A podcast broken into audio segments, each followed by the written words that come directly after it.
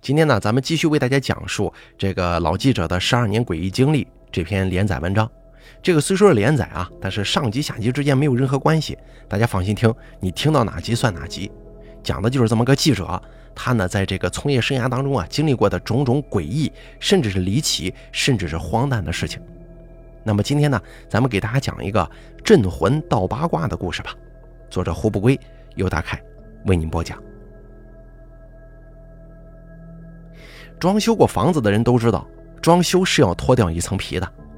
这个还是运气好呢，运气不好，你得脱掉三层皮。不过呀，还有运气更糟糕的，能差点把命都送了。咱们故事的主人公就是属于那种倒了八辈子血霉那个。二零零五年，有一个同事接到一个投诉，是业主跟装修公司之间的纠纷。这个对我们记者来讲呢，是一个非常常见的小纠纷、小问题。只有在我们这儿选题比较缺的时候，记者才会去调查一下。我这同事呢是个新手，他手中的新闻资源不多，所以呢他也不挑选题了，直接就过去了，简单的了解调查一下也就完事儿了。可哪知道半年之后，业主打电话说他要跟这个装修公司玩命啊，因为装修公司要害他全家呀。我这同事听了很是兴奋，觉得吧，哟，这是个大新闻呐，于是去做了后续的报道了。回来之后呢，他脸色苍白，神情恍惚。我当时一看就笑了，毕竟他是个小年轻啊，没见过大场面，看来是被人家给吓住了。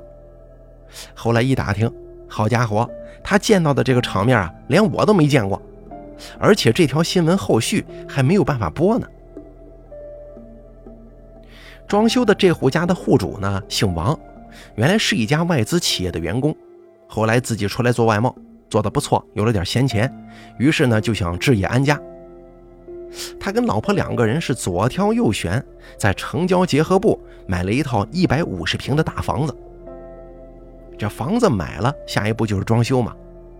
而当下的装修无非三种情况：缺钱的选择包清工，自己吃点苦受点累，但是能省钱。缺脑子的选择半包，为什么呢？因为半包你也要跑来跑去买材料啊，其实跟包轻工一样的累。而且半包一般装修公司都帮你打几套家具，这个木漆器一进门呐，甲醛可就大的没边了。铁扇公主用芭蕉扇扇它个三天三夜，也未必扇得干净。而第三种呢，就是不缺钱又没时间的，就选择全包了。我们的王总就是选择的全包。王总显然是一个不怕花钱，但是怕麻烦的人。来验收房子那天，他看到小区有一栋小户型是在做这个精装修房的，包盘的装修公司在楼的外立面贴了广告。他一看，得了，就他了，又近又省事儿。这王总夫妻俩呢，忙事业一头的劲儿，既然是全包了，也就懒得去工地上盯了。装修公司最喜欢这种业主了，他事儿少啊。可是他后来偶尔去看了一次，差点跟这装修公司的人闹起来。什么原因呢？这会儿咱先不说，咱们来看看王总搬进新家以后的情况吧。一开始的时候，王总对自己的新家基本表示满意，设计师也基本按照他的意图去设计的。王总看了之后觉得不错，嗯，很好，有品位，立即就搬家。于是呢，就进去了。搬进新家，既有新鲜感，又有归属感。这夫妻二人自有一番鱼水之欢、燕盟之好啊！可是搬进来第五天就出事了。第五天一大早，有人来敲门，王总憋了一肚子起床气去开门了。门一开，是个中年男人，自称是隔壁邻居。他笑嘻嘻地说：“呃，不好意思啊，能不能麻烦两位半夜动静小一点啊？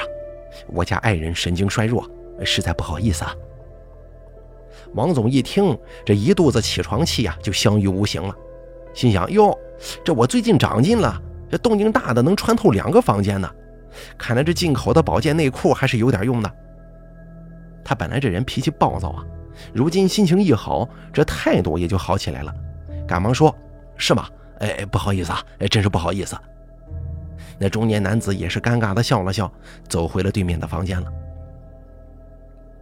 王总回到床上，自然要跟他老婆吹嘘一番呢。他老婆自然也免不了要奚落他一番。不过当天晚上两个人倒是挺老实的，啥也没干，早早的就睡了。可是第二天一大早，这又被敲门声惊醒了。王总心想：这还让不让人活了？怎么回事啊？门一开，又是那个中年男子。这次啊，中年男子是面带苦笑，话都说不利索了，就说：“兄弟啊，我老婆昨天又没睡好，冲我发飙，要我昨天晚上就来敲你家门。可是我实在不好意思，大兄弟，我就算是求您了。你们家不是装修好了吗？怎么晚上还叮叮咚咚的敲来敲去的？”王总又是一肚子火给当头憋了回去，心中也难免尴尬呀，心想：怎么可能呢？我就算身体再强。这这也发不出叮叮咚咚的声音呢，而且昨天晚上也很安分呢，什么都没做嘛。于是呢，就对敲门的人说：“呃，师傅，您听错了吧？我们家昨天很早就睡觉了，没有人在家敲东西。而且你看我们家这这有什么好敲的呀？”中年男子说：“不可能，我老婆听错，我也不会听错呀，就是有人在敲。”王总当时就问他：“那会不会是别人家敲的呢？”中年男子说：“我家是九一七，你家是九一八，楼下的八一七、八一八，楼上的一零一七和一零一八都空着，既没装修也没人住，这这不只能是你家吗？而且我昨天晚上到你家门口听过了，确实是你们家在敲东西。”哎，王总一听火了：“你个老混蛋，神经病啊！我看你也神经衰弱了吧？”说完之后，就啪的一声关了门。王总把这事跟妻子一说。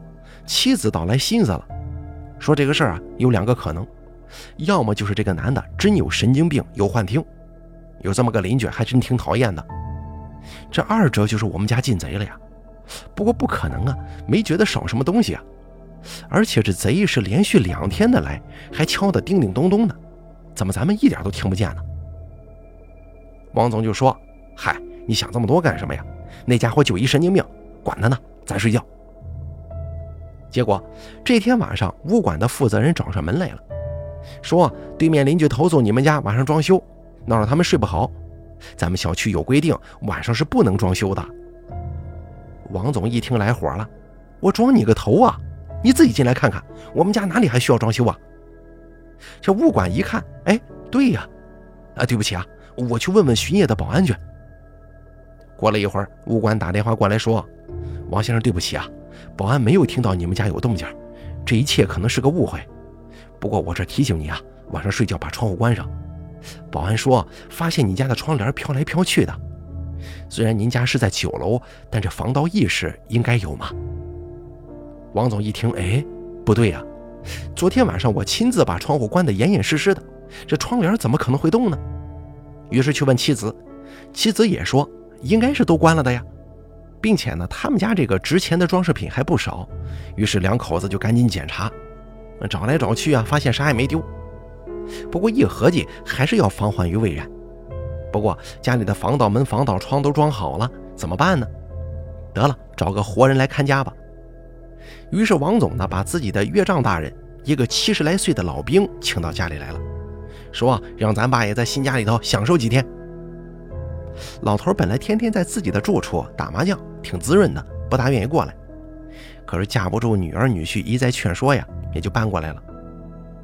可是不搬也罢呀，这一搬，这个曾经在越南战场上九死一生的老兵将面临更加严峻的考验。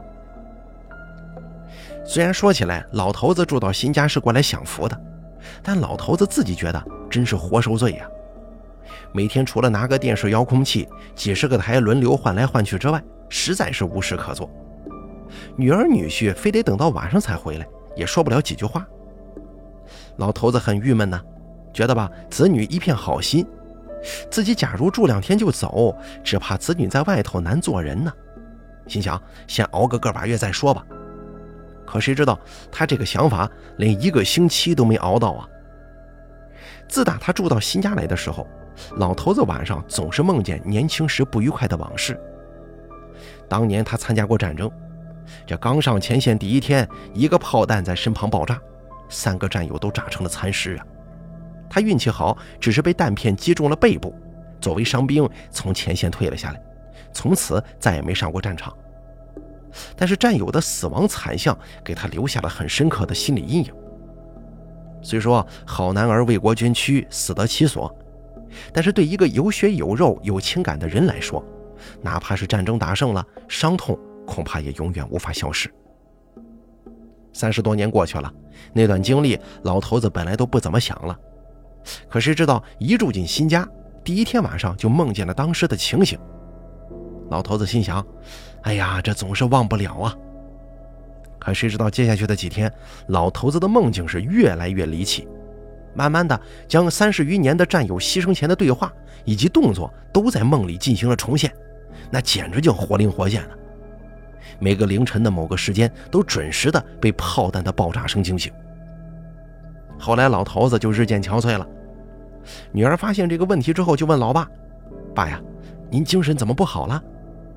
老头子说：“哎呦，这总想以前打仗的事儿，还有死掉的战友，天天做梦啊。”女儿说：“爸呀，那都是三十年前的事儿了，你想那干什么呀？您就是心思多，是不是闲得慌啊？”老头说。可能还真是，以前我天天打麻将，倒是想不起他们来。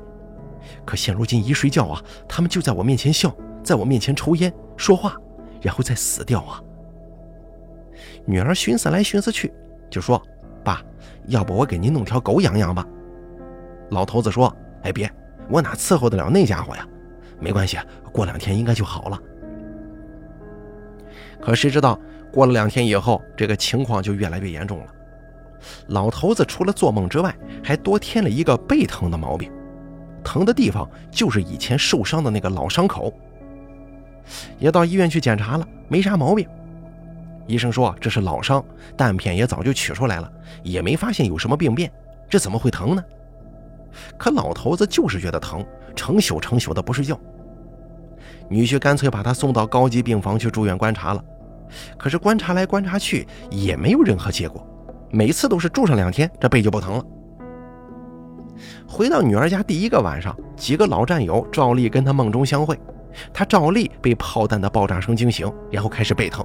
这反反复复折腾了好几回，那老爷子实在是受不了了，找到女儿说：“闺女啊，这房子我待不下去了，我不是那享福的命。我知道你们做儿女的孝顺，那是真孝顺，你就让我回去吧。啊，再住下去的话，我看我是熬不过今年了。”女儿女婿十分无奈呀，只得把老头子送回原来的住所。果然，没过两天，老头子浑身上下的毛病一概没有了。这女儿女婿回家一合计，怎么搬到新家净整一些不靠谱的事儿呢？难道真是搬家的时候太匆忙，没放挂鞭炮导致的？不过两个人忙着挣钱，也没深究，但是总归对这个事儿啊有点上心了。接下来的日子里啊，倒什么事儿也没发生，只不过他们家隔壁的邻居无声无息地搬走了。据物业的人说，那对夫妻天天被王总家的声音吵得睡不着，多次到物业投诉。物业的保安又半夜跑来跑去折腾了几回，当然啥事没有啊。回去汇报说，这对夫妻啊，恐怕真的是神经衰弱，怪不得人家王总两口子。邻居夫妻二人无可奈何，只得先找个房子静养几天再说呀。临走之前对物管说：“王总的房子里头恐怕不干净。”当然了，这是后来物管的人告诉王总的，当时所有人也只当个笑话罢了。王总真正把注意力转移到自己的新房子上来，还得从一次车祸说起。那天下午，老王开车去郊区办事儿，在一个下坡处遇到了红灯。这一脚刹车踩下去，居然把刹车给踩死了，直接撞到了前面的车尾上。这个时候，前面的路口刚刚有辆大货车横插了过去，王总是吓了一身的冷汗呢。若不是有前面的车拦着，这一脚刹车踩不住，就得跟那个大货车撞个整头，车报废不说，只怕小命也难保啊。后来车祸处理完了，他是越想越后怕。自己可是多年的老司机了，怎么会犯这样的错误呢？而且自己的车辆保养的很好，性能也很出众，出这样的问题真的是邪了门了。回去之后，夫妻俩一合计，越想越觉得最近诸事不顺利呀。比如自己公司这个业务量下降了，员工开小差了，比如老婆花了一万多去减肥，丝毫没效果，这身上的呼啦圈还见长了，并且这一切的一切都是发生在搬了新家之后。两个人想了想，得了，花点钱请个风水师看上一看吧。王总这人呢，本是一个彻头彻尾的无神论者，对风水这一套从来不相信。进新房的时候，倒也有朋友劝他请个大师给看看。他觉得自己福大命大，百无禁忌，根本就不理这茬可现如今呢，只能死马当活马医，且试试看吧。我们本市的风水大师大致分三个等级，最低等的看一次呢，一千块到两千元左右；第二等的则要三千到五千元左右。那最高级的大师就是供奉级大师，你没关系，请不动人家，请动了花的钱至少也得是万字头的。王总当时请的是第二个级别的一位大师，年龄不大，三十七八岁的样子，乃是一位知性女子。到了王总的新家之后，先看外立面，没问题。到了家里之后啊，到处看，仿佛是要捉老鼠似的。当然，用的工具是罗盘、木尺之类的。又问了问王总夫妻的八字，以及搬进新家的时辰等等等等。总之啊，是一番操作下来，也算的是对得起那三千大元了。这位风水大师看完之后就说：“家的整体格局呢，没啥问题，搬家的时辰问题也不大，问题就出在这个装修上，关键就是你们家的客厅的墙纸。笔者我呢，在以后的时候，这墙纸我也见过，泛金色啊，上面是玫瑰的花纹。王总挑这个墙纸的时候，觉得这墙纸贵气，哎，显摆得很，可是没想到如今成了罪魁祸首了。”风水师对王总说的一番话，我没听到。王总他也说不周全，但大概意思是说，贴这个墙纸啊，就等于在墙上刷着“全家快死绝”这样的标语，戾气弥漫，散都散不掉啊。这王总老婆当场吓得是面白如纸，王总则是拍着大腿说：“好啊，我知道是谁害我了。”王总想到要害他的这个人，当场就要发作。但是被他老婆给拉住了，向女风水大师讨教办法。大师说，原本把墙纸换了也就行了，但现在啊，似乎戾气太重，得挂一幅风水画去去戾气。王总老婆就问：“那挂什么画好啊？”风水大师就说：“我那有，你先把墙纸弄掉，再到我那去拿。”王总老婆就问他：“那画得多少钱呢？”大师说：“你先拿回家挂着，挂上之后觉得住的舒服了，有效果了，咱们再说。谈什么钱不钱的，多俗啊！对了，咱们先把那三千块钱结了。”打发走了风水大师，夫妻俩在家就开始干活了。本来换墙纸也算个技术活，得专门的工人来换，才能不损坏墙面。夫妻俩为了早日过上幸福生活，也就顾不上那些了，自己亲自上阵。用家用的各种刀具把这墙纸就往下扒了，可这玩意儿哪里能扒拉下来呀？两个人累了半死，把客厅的墙面弄得是斑斑驳驳，乍一看呢，还真像一张鬼脸一般呢。王总气得火冒三丈，破口大骂要害他的这个人。这个人是谁呢？对，就是给他家做总体设计的那个设计师。现如今呢，室内装潢行业相当发达。这设计师队伍也日渐庞大，可是这队伍一旦庞大起来，就难免鱼龙混杂嘛。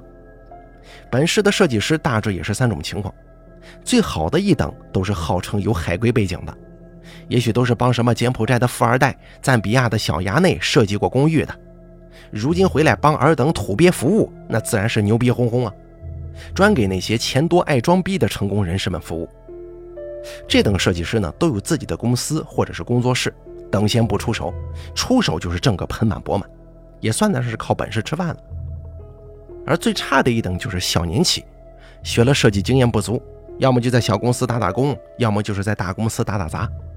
而这一等的呢，有了些经验了，再加上能说会道啥的，就能升级为第二等。这第二等的虽然少有能读出心裁的，但对设计的那一套啊，却也非常精通，再加上口灵舌巧。正是适合没有太多钱，又想把房子装成豪宅的普罗大众。第二等设计师主要靠接单的提成，有的设计师嫌提成少，那么就得靠各大软装材料的供应商和家具商了。这很好理解啊，他帮你设计好房子，你满意了，卖家具他得陪你去啊，不然你自己瞎买，到时候会破坏整体装修风格吗？他会给你推荐，比如，哎，你买这个马桶吧，你看看这个底座的弧线多好啊，跟你们家的整体家居风格多搭呀。一看价格六千八，这聪明的朋友就问了：这这么贵的马桶，是不是座上头啊能防止这个痔疮啊、便秘啊等等的？设计师只能说啊，没有，就是外形设计的好，质量过关呢。这个时候有人不会买，有人会买，买了商家就得给设计师提成。你想想啊，家里装潢要买多少东西啊？马桶实在是算不得什么。这里头的道理，王总听朋友说过，他心中暗笑啊，小样，从来只有我挣别人的钱，哪有别人能坑我的钱呢？于是，在挑建材的时候，他嘱咐他老婆，设计师挑中的家具等等，哪怕你喜欢也不能买，换一家店重新挑。而他的老婆呢，基本执行了老公的命令，回来汇报说，那设计师逛了一天，脸都苦了，俩人为此还乐了一阵子呢，没让设计师挣到钱呢。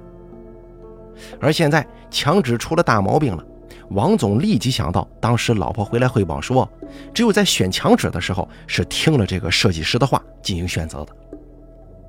原本订的墙纸啊，不是这个金玫瑰。后来由于老婆挑家具、挑装饰品，处处别出手眼，设计师说：“那你要这样的话，墙纸也得换呢，不然整体不搭调啊。”老婆也觉得有道理，于是呢，请设计师另挑了这一款金玫瑰的墙纸。王总据此推断，那个设计师乃是个妖人，用这款墙纸就是因为没坑到咱的钱，心生怨恨了，想害死咱们一家。第二天，夫妻俩是杀往了装潢公司，好一场大闹啊！这装潢公司的人莫名其妙，从来只有为装潢质量过来闹的，这次居然说设计师要杀他们全家，这从何谈起呢？王总还打电话给我那个同事投诉啊。同事听的是又好气又好笑，懒得理他。不过这王总夫妻闹过一场之后也解了气了。不管如何吧，装潢公司的人答应免费帮忙清理墙纸，也算是一个小小的补偿了。第二天，王总老婆从风水先生那儿拿来了风水画，画的却是一只下山猛虎。他心想，这大师果然有些门道啊！这老虎如此威猛，想来一定能够驱邪避凶。于是呢，让工人来清理墙纸。清理完之后，请工人在那面墙的中间钉个钉子。哎，已经没那么多讲究了，立即就要把画挂上去。工人开始钉钉子，那个声音也是叮叮咚咚的，它不像是钉子往墙上钉的那个声音，怎么听着这么别扭呢？这个动静。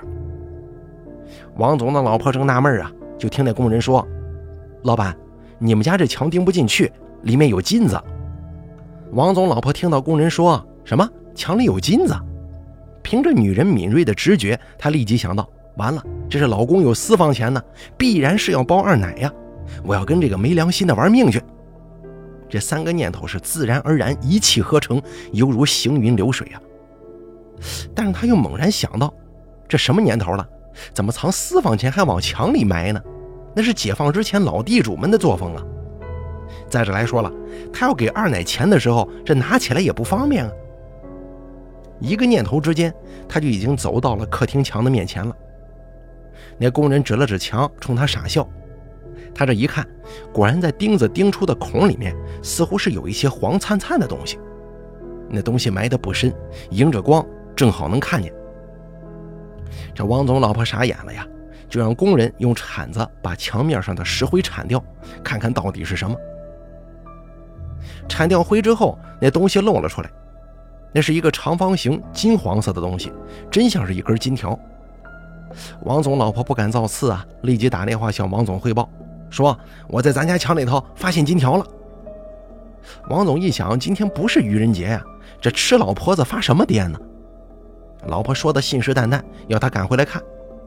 王总是半信半疑啊，这咋回事啊？难道这开发商还给送惊喜了？如今光听说开发商在墙体里弄垃圾、木头啥的做填充物，怎么这家开发商居然埋金子呀？难道是给业主的返利惊喜吗？这种良心开发商真的是绝无仅有啊！并且再转过念来一想，是不是这个风水画起作用了？总之呢，这一路是胡思乱想，心潮澎湃。到家一看，王总就傻眼了。虽说他有点小钱儿，但是也没有见过金条啊。看那实物呢，确实很像，又无法判断，于是让工人把那物体弄出来。可是工人搞了半天也没给他弄出来，说这东西啊固定的挺死，得明天带点工具过来搞。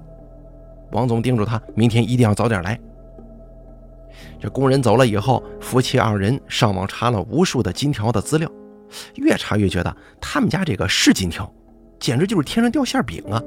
当然开心啊，但想到这金条的来历，不免惴惴不安呢。转念又想，管他谁的，埋在我家墙里的，那自然就是我家的。挖出来我就立刻把它卖了，套了现才是真的。二人是患得患失，这一夜自然是辗转反侧，难以入眠。第二天一早，两个人来到他们家。一个是昨天那个工人，另一个是自称装潢公司的项目经理，五十来岁，干瘦干瘦的，进门就打招呼。他说：“啊，我听说你们家有喜，过来看看啊，过来看看。”众人来到墙跟前，那个金条仍旧在那儿。王总就说：“动手搞吧，搞好了帮我把前面修复一下，哎，多少钱都无所谓。”这工人刚要动手，项目经理就说：“哎，等一等。”他凑上前去看了看那个金条，就说：“王总啊，你们家这墙还要铲，我估计还有东西。”王总夫妻俩一听，大为兴奋呢。这刚要答话，可是那项目经理啊，已经开始动手铲墙了。几铲子下去，果然金黄的条子是越来越多。王总夫妻二人屏住呼吸，心想：这可真叫闭门家中坐，富贵天上来呀！可是，只有那项目经理面色凝重，大力挥铲。渐渐的，众人发现，那个金条似乎排列的很是有序。而等到这个项目经理停下铲子，而等到这个项目经理停下铲子之后啊，王总夫妻俩退后一看，哎，这谁在我家的墙里用金条排了个八卦图啊？这算哪门子事儿啊？并且在这个铲墙皮的时候，那铲子铲到了那个金子。再从这个铲出来的伤口往里一看，好家伙，这竟然是个钢条啊！你看，这下子金子变成钢条了，并且还摆了一个古怪的八卦造型。王总跟老婆当时被一种巨大的荒诞感给笼罩住了，两个人面面相觑。那项目经理已经拉着工人闪了出去。一看这个不对劲儿啊，王总赶忙去追他，喊着让这两个人回来，把墙中的钢条给弄出来。可是却被他老婆给拉住了。老婆说：“不行啊，不能着急弄出来，得弄清楚谁弄的，说不定真有人要害咱们家呢。”王总觉得也对，想了想就说：“我知道了，一定是装修公司的人动了手脚。原因是装修的时候啊，有一个项目是铲墙，重新刷腻子，那些钢条埋得不深，铲墙的时候应该能发现的，怎么没人告诉咱们呢？”而且那个项目经理没事跟过来看什么呀？一定有问题。老婆虽然觉得未必是装修公司动的手脚，但也觉得吧，那个项目经理颇有一些不同寻常。不请自来不说，竟然一看这钢条之后，拉着工人就闪人了。于是夫妻二人大闹装修公司。而这公司的负责人想死的心都有啊，觉得这夫妻俩太无厘头了。先是为了这个装修的增项闹过一次，这倒也罢了，又说墙纸害人，现在又说有什么钢八卦的诅咒。要是全天下的业主都像这样，那装修公司还活不活了？还干不干了？王总夫妻闹着要见那个项目经理，公司负责人说：“你们家装修又不是他去的，叫他来干什么呀？”王总却管不了那么多了，非得是活要见人，死要见尸。这装修公司负责人没办法呀，叫来了那个项目经理，而那个项目经理呢，只是笑，说那东西啊，确实跟咱们公司无关，我只是知道点情况。你要是在公司里闹，我就不说；你要是不闹的话，哎，我就告诉你。王总就说了，我从来都是讲道理的人，我当然不会乱闹了。行了，你有话快说。于是这个项目经理呢，就给王总夫妻俩上了一堂科普课。话说，咱们国家数千年以来，有关装修的手艺人就以木匠为尊。往大了说，是历史悠久，名家辈出；再往小里说，那这木匠活那可是最需要人的心灵手巧了。大到上大梁，小到打个马扎，你没两把刷子，你真干不了。这一个行业历史悠久了，难免总会出一些文化嘛。据说这建房盖屋的时候，如果不伺候好木匠师傅，他总会有点花招，能够让你家不得安宁的。比方说，在大梁通风处开一道口子，那一刮风，你们家就得鬼哭神嚎；大风大嚎，小风小嚎。再有就是在墙中埋种种东西，不同的东西能主宰你们家不一样的命运。如果有朋友看过《清风闸皮武先生大传》的，一定记得，皮武逢赌必输，就是因为家里的墙中被埋了作怪的骰子。而这位项目经理呢，人家从小是学木匠出身，跟着老师傅耳濡目染，居然也懂点这些东西。那天他听工人回来说，有户业主家墙中有黄金，他就觉得很奇怪呀，好奇之下就去看了。当时他就发现，这个所谓的金条表面并不平滑，似乎是涂的金粉，而且那个金条的右上角有一个小小的“工”字图案。他就想到了以前师傅说的大户人家在这个照壁墙中埋八卦镇宅的典故。铲开一看，果然是这样的。这东西是谁弄进去的？他不知道，也不敢乱动，因为他发现王总家这个金八卦是反的。也就是说，坤卦在上，乾卦在下，别的六卦也掉了位置，这就不知道是干嘛用的了。听完项目经理这一席话，王总夫妻二人魂不似身在人间呢。倘若有人谈论墙中埋八卦、眼阵死全家这类事儿，他们是很喜欢听的，并且还得插嘴发表观点。但人就是这样啊，都喜欢八卦，但是不喜欢八卦到自己家身上。那王总夫妻也不例外啊，可如今呢，事情已经活活的发生在他们家身上了，来龙去脉也搞了个差不多。这时候又想到邻居家听到的叮叮咚咚的声音，晚上这窗帘啊还莫名其妙的乱飘，老头子也背疼，再有场车祸过来凑热闹，这夫妻俩脸都绿了。得了，要么是有人害咱们，要么就是住进鬼屋了，不论是哪种，这日子没法过了。那项目经理倒是挺热心的，说这东西也是信则有，不信则无的事儿。如果没有对你们产生什么影响，那挖出来也就是了，把墙面补补平，拉倒了。王总于是就把自己遇到的种种事情说了一遍。项目经理想了想说：“这东西看来呀，对你邻居和你们家老人产生了一些影响了。不过也不对呀，邻居是在你们家之前搬进来住的。”为什么以前没事儿，直到你们家住进来之后，他才在半夜听到声音呢？王总此时迫切的需要自我安慰，说有没有可能是我家装修的时候有什么钉子之类的东西钉到墙内了，一有震动就跟那个八卦摩擦出了声响呢？而我这个老丈人应该是住到新家不习惯吧？项目经理笑了笑说：“啊，有这个可能，不过还有个可能，我就一说你就一听啊。”这以前大户人家照壁上的图案都是明的，雕刻在外面了，什么五福啊、松鹤延年之类的。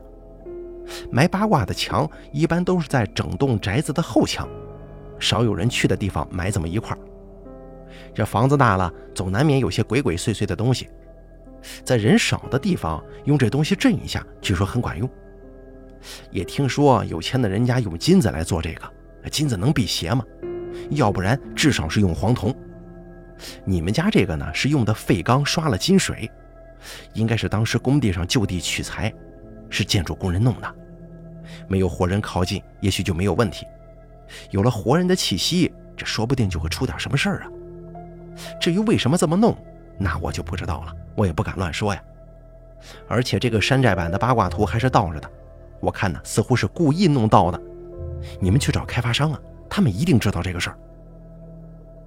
夫妻二人一听很有道理呀，这事儿得找开发商啊。听说有哪个小区墙体里发现建筑垃圾，业主要求开发商赔偿损失。他们家整出一个山寨版的倒八卦来了，光精神损失费就得让他们再赔上一套房子。两个人也不知道开发商在哪儿，先回家找物管。物管负责人听的是一愣一愣的，他把王总说的八卦理解成了娱乐八卦的意思，心想：我这小区又没广播台，你们家出了八卦找我做甚呢？双方扯了半天，总算搞明白了。而物管负责人到现场一看，也傻眼了。这纠纷处理过千千万万，这么大的八卦头一回见呢。愣了半天就说：“要不我找人给你们把这东西弄走吧。”王总就说：“那哪行啊，弄走哪这么容易？你告诉我开发商在哪儿，我要告他们蓄意杀人，我要找媒体把他们搞臭。”物管负责人一看这阵势，他知道这事儿自己兜不了啊，赶忙就说：“啊，行行行，我帮你们联系开发商的人，你别急，别急，咱有事好好说。”这物管公司呢，本也是开发商的下属企业，物管的负责人跟开发商也相熟，立即打电话汇报情况。本来根据物管负责人的经验，房子质量有问题，开发商负责人很少出面，维修部派两个人过来弄弄搞搞就得了。但是这次却非常例外，特别例外。工程部的经理和客服部的经理都赶到了现场，并且两个人对王总也非常客气。到了现场之后，客服经理也是一脸纳闷啊。她是一个三十几岁的少妇，好奇心强得很，脸上竟然有一种按耐不住的兴奋表情。王总看了就来气呀，就说：“你们说怎么办吧？我买你们家房子，你们给我来这一套。”想咒死我们全家呀！客服经理说：“哎，没有没有，这可能是个意外呀，纯属巧合。而且你看你们家门牌九幺八，哎，多吉利呀！啊！”王总一听更来气了，就说：“九幺八九幺八，住在这儿永远是就要发，永远也发不起来。再给我弄个死八卦，这是要死我全家呀！我告诉你们啊，我已经通知媒体了，这事没完。”倒是工程经理很冷静，就说。可能有些建筑工人啊比较年轻，闲着没事弄着玩的。总之，这是我们的责任，我们明天就派人来帮您处理，一定让你满意。王总说：“我满意不了了，我这东西不能轻易动啊，动了说不定我们死得更快。按现价退房，装修费还得给我算进去，不然完不了。”工程经理说：“哎呦，这个事儿我们做不了主啊，这个我们有规定，得相关部门鉴定出危房通知，我们才能退。”您这个一听这话，王总立即动手打人，还好被他老婆拉住了。王总说：“鉴定，鉴定，找哪个部门鉴定？你倒是说呀，这玩意儿怎么鉴定啊？”当天晚上，王总夫妻睡到了宾馆里。第二天，请来了两路人马，一个呢就是我的同事那个小记者，第二个就是那个女风水师。这两路人马，一是纯粹的理性，一个是纯粹的感性。也不知道能不能解决他们家的问题啊！到了现场之后啊，我那个同事就问这个女风水师，是不是真有这种倒八卦的情况影响人的气运呢？并且还问这位女士，您亲眼见过没有啊？风水师就说我没见过，但是信则有。我同事就问他，您这算是封建迷信吗？风水师说，我反正不搞封建迷信，我们是有营业执照的周易风水研究室，主家信就信，不信就罢了。这下子王总迫不及待了，就说：“我叫你们来是搞臭开发商的，净给我添乱。”于是插嘴说：“大师啊，这东西到底能不能动啊？有没有办法化解呢？”风水师说：“有，但是很麻烦。这日子呀、时辰呢、工具啊，以及动手的人，哪怕有一个不对都不行，否则适得其反。但是这个反八卦不知道谁弄的，为什么要弄，我也没办法推算出来。”王总急的是热锅上的蚂蚁，赶紧打电话给开发商的工程经理，说：“你们快来吧，咱们协商协商解决办法呀！媒体也到了，你们看着办。”意思是这泼粪车已经开到你们头上了，到不到可全凭老子一句话。工程经理果然非常识相，赶紧赶到了现场。他一到现场，王总立即把门关上，堵在了门口，指着工程经理就说：“你可算是来了，你今天不把事情说清楚，就别想出这个门。”要死，大家一起死。工程经理说：“哎呦，退房这个事儿，我确实没权限呐，没办法。”王总说：“退房的事儿，我不找你，找你老板去。你先给我说清楚，这东西谁弄的？为什么要弄啊？”工程经理的表情很不自然，就说：“这我也不知道啊，还没有联系上具体施工人员呢。王总说：“那麻烦你现在就联系吧，今天不搞清楚你就别走。”我那个记者同事也追问这个工程部经理，那经理啊是辗转腾挪，不停地躲避摄像机镜头，非常尴尬。而那边王总呢又要发表打人，一时之间乱成了一团。那个经理被逼急眼了，就说：“行，你们要想听我说的话，先把记者请出去，否则我绝对不说。”我同事当然不肯了，就问他：“你有啥见不得人的呀？反正我们一定要客观公正。”打那以后呢，经理是闭嘴不言了。后来协调再三，他才答应，摄像师到门外头去，我这同事呢可以留下。哎，只有这样他才肯说话。我这同事也算得上是幸运的人，有机会聆听这一段都市奇谈。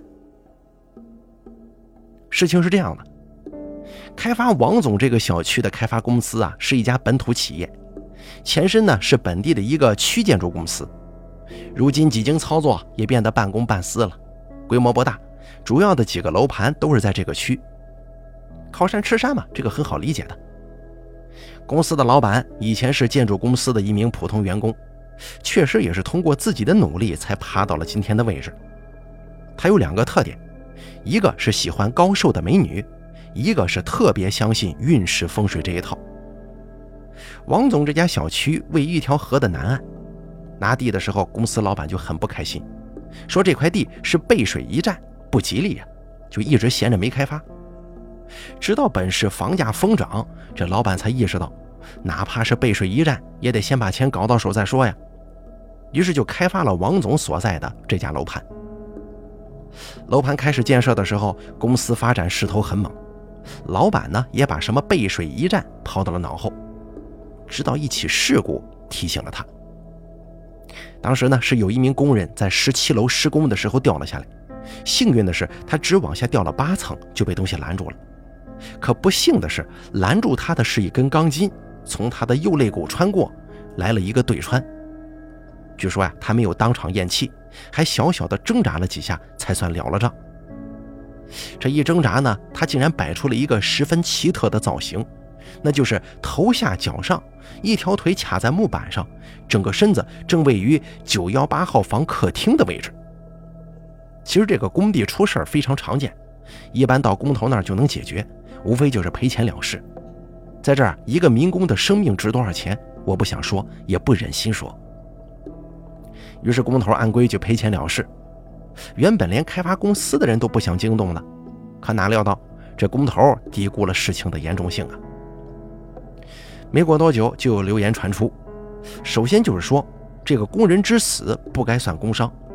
原因是当时在十七楼施工的有两个工人，是这两名工人开玩笑打闹的时候，其中一个把另外一个推下来的。其二就是有人说晚上在宿舍看到死去的那个工人了。第三就是说恐怕还得出事儿。推人的那个工人首当其冲啊！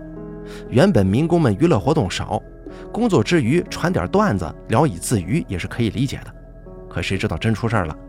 出事的真的就是当时跟死去的工人一起在十七楼施工的那位。自打传闻出来之后呢，这工人就被人刻意的疏远了。有一天在工地，他居然被一辆工程车擦倒在地，照着膝盖这么碾了过去。所幸抢救及时，一条命是保下来了。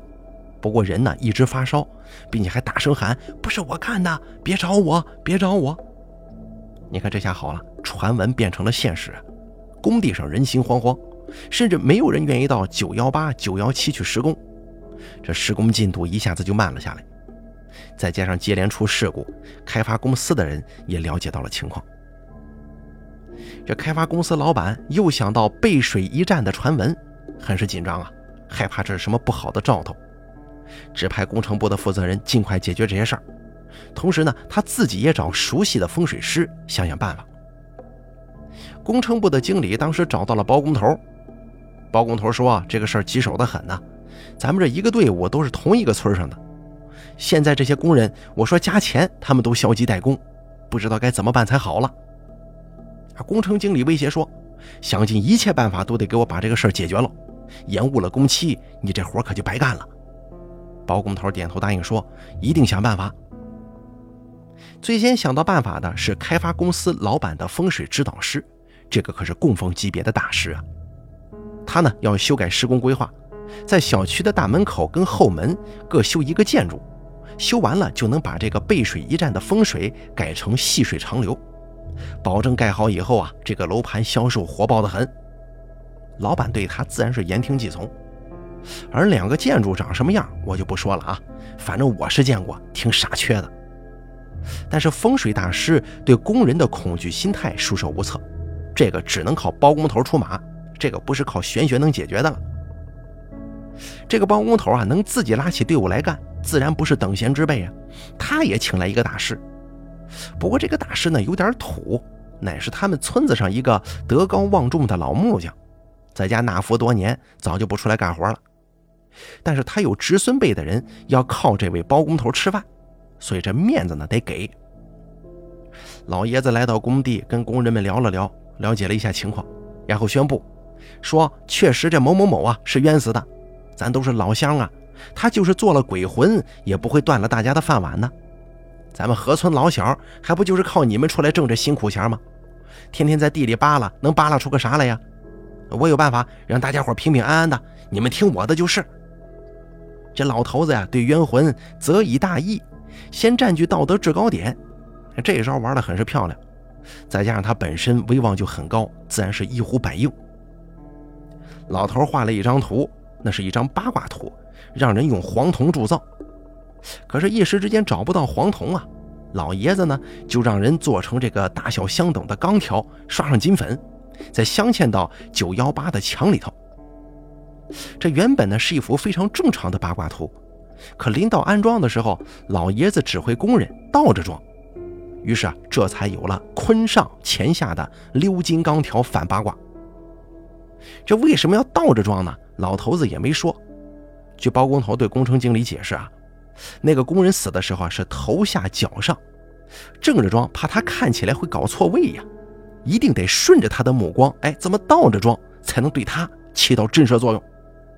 那个意思仿佛是说，这工人死后的鬼魂作祟，也是死的时候头下脚上的形态，就是做拿大顶撞，到处吓唬人。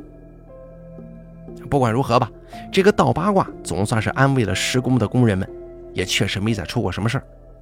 那个风水建筑也确实起到了作用。这楼盘的第二期开盘，正好赶上本市房价的第二次井喷，开发商自然挣的是盆满钵满。当然了，也有一份给风水大师的厚礼。开发商老板下了封口令，这个事儿不允许对任何人说出去。知道的人本来就不多，如果没有王总这一番闹腾，这世间绝无仅有的镇魂道八卦也是难见天日啊！现在听到这儿，大家可以想象王总听完这整件事情原委之后的心情了吗？幸好他还算半个成功人士啊！倘若一个普通老百姓一辈子的积蓄买了这么个凶宅，只怕要崩溃当场啊！王总非常沮丧，也不想说话了，让我同事先走，说这个事儿暂时不要播了，我得想想再说。我同事也知道这个片子闹到这儿肯定是播不出来呀，也就先走了。整件事情最后怎么解决的，我不是很清楚，但是听传闻说啊，这开发商出钱请了个风水大师，把那倒八卦给弄出来了。退房子自然不可能啊，但是为了安抚王总，又在同一个小区低价卖给了他一套房子。九幺八那间房子，王总也没对外卖，而是作为出租房用的。风水大师说，原来那个倒八卦呀，只会对体气弱的人有影响。现在好了，东西弄出来了，就算是往外出租，也不会要人命的。这女风水师呢，赞成了项目经理的说法。并且表示要把这八卦起出来十分麻烦，日子、时辰、工具以及动手的人一个不对都不行，能起反作用。这言下之意就是你得由他来推算时辰、找工具，并且亲自动手，那就不会出问题。另外，他还补充了一点：以前大户人家如果房间里有人横死，也是要在墙里头埋这么个东西的。埋了以后，那屋子最好是生人勿进，否则说不定会有麻烦。等等等等。不过，咱们故事的最后啊，有几句闲话还是值得一说的。关于木匠的压胜术、耍鲁班呢，等等等等的，其实算的是民族文化的一部分了。现在有很多小说把这种文化进行了放大，作为艺术的夸张。当然了，也有写的很好的，但是有一点他们很少提及，那就是工匠在古代的时候啊，地位不高，士农工商工排在第三，想来当时的生活境遇不会比现在好多少，也是属于那种强烈缺乏安全感的弱势群体。这种种术法，咱们且不管它是真是假，管用不管用。但是在客观上却起到了弱势群体保护伞的作用。如果这样来理解，即便那术法是真的，应该也就不可怕了吧？好了，咱们本期老记者系列故事呢，就给大家讲到这儿了。感谢您的收听，咱们下期节目不见不散。